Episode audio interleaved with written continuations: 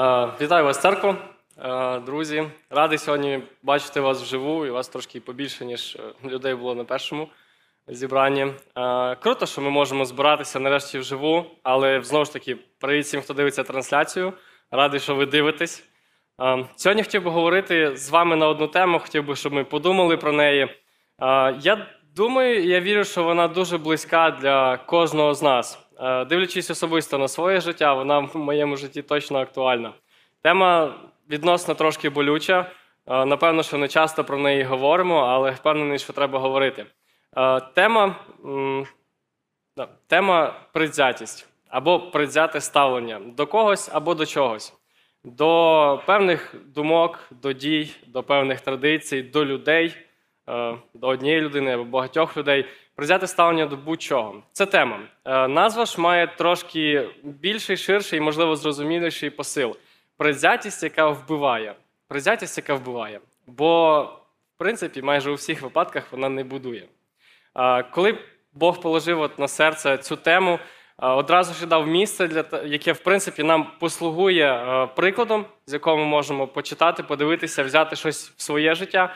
І я надіюсь, вірю, якщо дасть Бог, то будемо практикувати і повіримо, почуємо Його слово. Разом з вами хотів би зачитати це місце.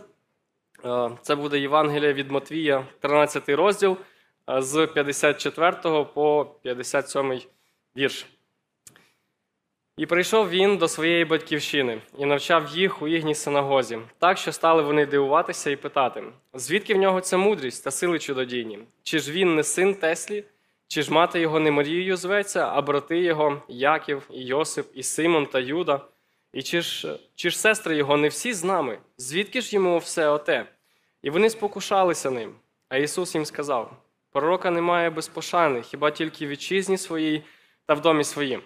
І якщо ми зачитаємо лише ось ці тексти до 57 вірша, то здається, що призятість або призяте ставлення, воно в принципі нікому не шкодить, окрім самого Христа. Але просто хочу з вами розібратися, що ж таке призятість. Е, Вікіпедія і декілька ще ресурсів говорять нам, що призятість це е, майже завжди хибна, безпідставна думка, оцінка чогось або когось на основі думки других та третіх осіб, які не мають достатніх підстав. Також в деяких випадках на основі попереднього досвіду, контакту або спілкування з цією людиною. На основі попереднього досвіду. Думка на основі попереднього досвіду, попереднього контакту, думки других, третіх осіб, які не мають достатніх підстав. Отже, Христос Він зараз старається, спілкується з людьми, Він іде до людей, Він навчає людей. Але люди не думають про його навчання, і в принципі нам зараз, напевно, що не варто розглядати, що ж такого навчав Христос, бо ми і так всі це знаємо. Він говорив про добрі речі, про те, що Віталік сьогодні говорив, і про багато інших. Люди не говорять про його навчання, але говорять про нього тоді, коли його немає, коли вони от не спілкуються з ним, просто він десь там, вони десь тут. Вони говорять про нього особисто, розсуждають, або ж, скоріше за все, як ми побачили зараз і побачимо пізніше, осуджують його, його дії і його слова. Знову ж таки, здається, що ця предвзятість нікому не шкодить, окрім самого Христа. Але 58-й вірш відкриває нам усю трагічність ось такого ставлення. 58-й вірш. І він не вчинив тут чуд багатьох через їхню невіру. Невіра це не перша причина, це завжди наслідок чогось. Того, що я просто не приймаю твої слова, того, що ти просто мені не подобаєшся, або того, що я не вважаю, що твої слова цінні, я не хочу їх приймати. Невіра це завжди наслідок чогось. Це не є першою причиною. Але давайте підемо трошки далі. Якщо ми дивимося на Ісуса Христа, на те, коли Він ходив, що Він робив, коли Він проповідав, і особливо на те, коли Він зціляв людей фізично, майже завжди, дуже в багатьох випадках, його зцілення фізичне йшло разом з зціленням духовним, спасінням. Або ж розмови Христа з людьми так само вели до спасіння. Е, Ми пам'ятаємо ці історії. Івана 4 розділ це Самарянка і жива вода. Е, Жива вода да. Захей, е, який обдирав народ, але потім Христос прийшов до нього. Пам'ятаємо сліпонародженого чоловіка, який з народження був сліпий. Потім Христос його зцілив фізично. Цього чоловіка вигнали з синагоги. Але далі Христос прийшов до нього і сказав: Не переживай, ти спасенний. Ми знаємо ці історії. Якщо дивитись на Ісуса Христа, його зцілення фізичне майже завжди йшло зціленням духовним. Отже, якщо ми читаємо, не вчинив тут чуд багатьох через їхню невіру, відповідно, не зцілив багатьох людей, можемо припустити, що і багато людей точно так само не отримали спасіння. І ми не знаємо, чи в майбутньому вони його отримали, чи в майбутньому вони дотикались до Христа, чи вони в майбутньому повірили йому. Але ми точно знаємо, що саме сьогодні ті люди мали можливість, і саме в той час вони нею не скористались по певній причині. Отже, призяте ставлення, воно стало бар'єром для того, щоб чути Слово Боже, прийняти його і жити з Христом. Але тепер давайте про нас. Як же це сьогодні стосується нас? Ну, це якась історія, от була там 2000 років назад. Як сьогодні це стосується мене? Е, я розумію, що в нас так не особо прийнято, ми так не завжди робимо. Але якщо дозволите, я хотів би вам задати одне запитання. Людям на 10 годин я теж його задавав. Е, Скажіть, будь ласка, е, як Бог або через що Бог говорить сьогодні? Через які речі, методи? Як сьогодні він говорить до нас? Е, Курси пізнавати Бога і ОХЖ трошки вам допоможуть цьому. Тому прошу вас, не соромтесь і скажіть, бо я буду почувати себе неловко, якщо ви будете мовчати. Через Біблію, слава Писання. Через людей, так. Обставини, так. Ігор Зинович. Дякую. Добре, дякую. Е, В принципі, все правильно. Ще є багато речей, через які Бог говорить, але ми назвали основні. Отже, як сьогодні призяте ставлення може шкодити мені? Якщо сьогодні в своєму житті я маю призяте ставлення до якоїсь людини, особливо якщо це християнин, якщо це е, не знаю, диякон, пастор церкви, лідер служіння, лідер групи, або ж просто якщо це рядовий християнин, умовно кажучи, рядовий, е, який любить Бога, який читає Слово, любить Слово, який молиться до Бога, молиться за людей, який переживає за людей. Якщо сьогодні я маю призяте ставлення до нього, то шанс того, що я почую від нього слово від Бога, максимально мінімальний. Шанс того, що я почую щось корисне через ту людину, особливо тоді, коли буде говорити Бог. Цей шанс максимально мінімальний.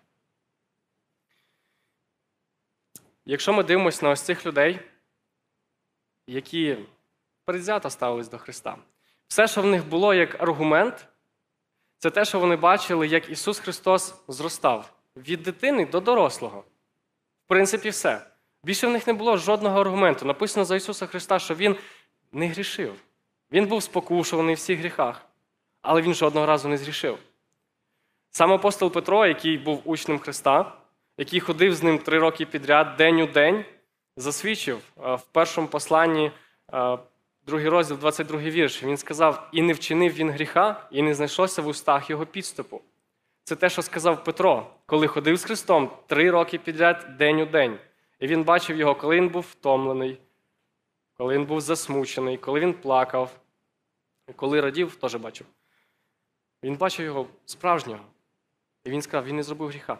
Отже, в цих людей все, що було, те, що вони просто бачили, як він зростав. А тепер, друзі, питання до всіх нас. Якщо сьогодні в своєму житті я допускаю певний такий хід думок, напрямок думок, ставлення до людей, ми бачимо один одного, ми розуміємо, що ми недосконалі, ми розуміємо, що і я, і брати, і сестри, вони також грішать. Тим паче, якщо я бачу, як мої брати і сестри грішать, і якщо я дозволяю і допускаю собі в думках ось такий от напрямок, що, е, що я бачу, як ти грішив, що ти мені будеш говорити? Наша предвзятість, вона буде казати, як ти можеш мене навчати, якщо ти колись от був такий, якщо ти колись був в цьому гріху, або просто в іншому гріху. Як ти можеш мене навчати, якщо я от, духовно я старший, я вже 10 років з Богом хожу, а ти всього лиш 2 чи 5. Або просто я старший за тебе за віком. Що ти можеш мене навчити? Да, я життя прожив, а ти що? Нам таке часто кажуть. Але унікальність предвзятості якраз таки в тому, що вона буде казати: ти не колись був такий, ти не колись грішив, ти не колись мав такий гріх, а ти зараз його маєш. Ти зараз грішний. Про що ти мене навчаєш, якщо ти зараз грішиш точно так само, як і раніше? Іншими словами, ти не змінився, ти лишився таким самим.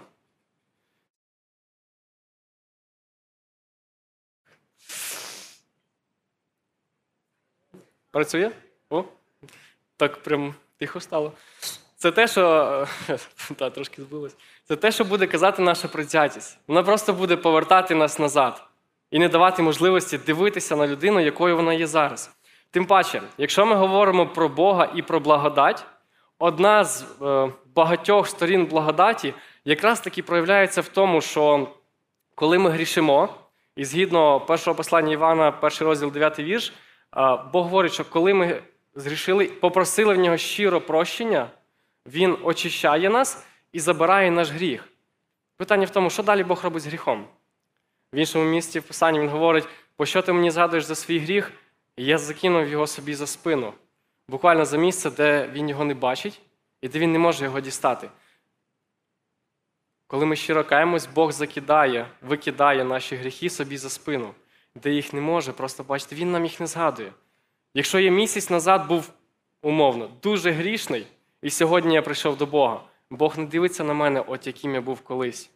Бог дивиться на мене таким, який я зараз є. Кров Христа мене очистила, я чистий. Бог дивиться і каже: Іди до мене, мій син, сестра, дочка. Це те, що Бог говорить. Але що ж говорить наша предвзятість? Наша предвзятість, друзі, вона не дозволить нам так зробити. Тому що коли ми будемо чути істину від певних людей, яка, скоріш за все, що не буде нам приємна, істина, яка буде колоть, яка буде болюча, наша предвзятість, знаєте, що буде робити? Вона буде робити абсолютно протилежне те, що робив Бог. Вона буде заглядати нам за спину, вона буде витягати ось ці гріхи, які колись були. І буде, ну, пробачте, вона буде просто брати так перед лицем нашим, отак махати і казати: ні, не розказуй мені. Ти такий самий, який був, ось дивись, колись ти був такий, і зараз ти теж такий. Це те, що буде робити наша предвзятість. В той час, коли Господь простив і забув, і відкинув, ми з нашою предвзятістю будемо робити ось так. І тоді вже ми не просто будемо шкодити собі, але й тим, до кого ми так будемо робити, і братам, і сестрам. Деякі люди можуть подумати, що от якщо Бог мені захоче сказати через цю людину щось, то я точно почую. Ну це ж Бог, він ж не може так сказати, щоб я не почув. Е, Відчасті я з вами погоджусь, але певно, що і не зовсім. Чому? Е, Поясню. Ви пам'ятаєте апостола Павла, того, що про нього Ілюха сьогодні також розказував? Це людина, через яку Бог написав більшу частину нового заповіту. Дуже багато послань. Якщо охарактеризувати або просто розповісти про цю людину, е, то є таких от е, дві характеристики, або те, чим він займався.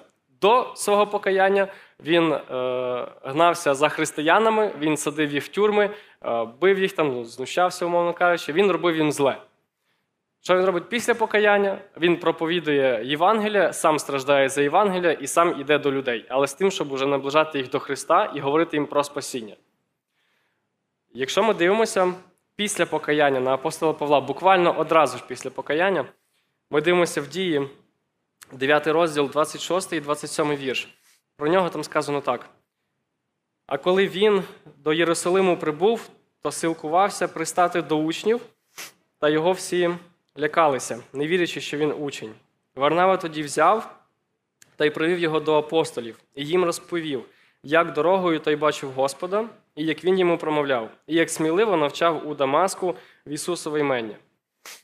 Чи були в е, учнів, в апостолів вагомі причини, щоб не прийняти апостола Павла? Тут точно були, тому що він колись і гнав. Вони знали, хто це за чоловік. Точно вагомі причини були. Але, друзі, виходячи з тексту, що допомогло цим людям змінити свою думку? Фактично дві речі. Перше, засвідчення, апост... засвідчення Варнави, коли він повірив Богу, повірив Павлу, взяв Павла і привів його, і засвідчив, що браття, от він колись був такий, спору немає, він колись точно був такий. Але зараз він не такий. І ось чому. І далі розповідає. І друге, коли вже учні і апостоли побачили, що робить Павло, в яке ім'я він навчає, кого він навчає, для чого він навчає. Вони побачили, що він справді повірив, що все справді те, як казав Варнава. Що ж про нас? Що ж сьогодні про нас? Якщо я сьогодні, умовно, якщо ми скажемо, що предвзятість – це певні окуляри, якщо сьогодні я не заберу, якщо я не зніму окуляри предвзятості, я просто не побачу змін в тій людині, до якої я маю ту предвзятість. Якщо я не зніму ці окуляри сьогодні, я просто не побачу змін в тій людині. І я просто позастанусь в гріху. Тому що предвзяте ставлення до людей, до братів, до сестер це гріх. І я просто в ньому позастанусь. Боротися проти гріха в рази тяжче, ніж здатися йому. Але Ісус в усій Біблії ніколи нас не закликає здатися, впасти в гріх і перебувати в гріху.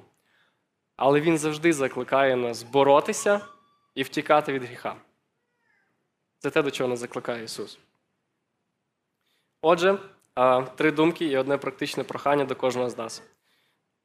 Перше, моє прозяте ставлення до людей завадить мені почути Бога та буде знищувати мене зсередини, бо я перебуваю в гріху.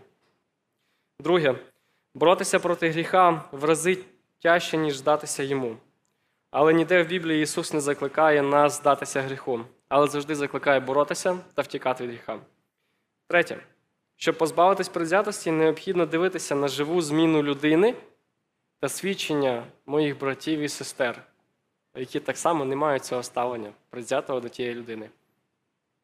І одне практичне прохання до вас. Е, В принципі, все, що можу сказати, або все, що можу вас попросити, тільки не можу вас заставити, просто прохання. Якщо вам близька була ця проповідь і те, що ви чули, якщо ви вірите, що то від Бога, просто попрошу вас, коли прийдете додому, помоліться до Бога, щоб показав вам людей, до яких ви відчуваєте, що ви ставитесь ось так.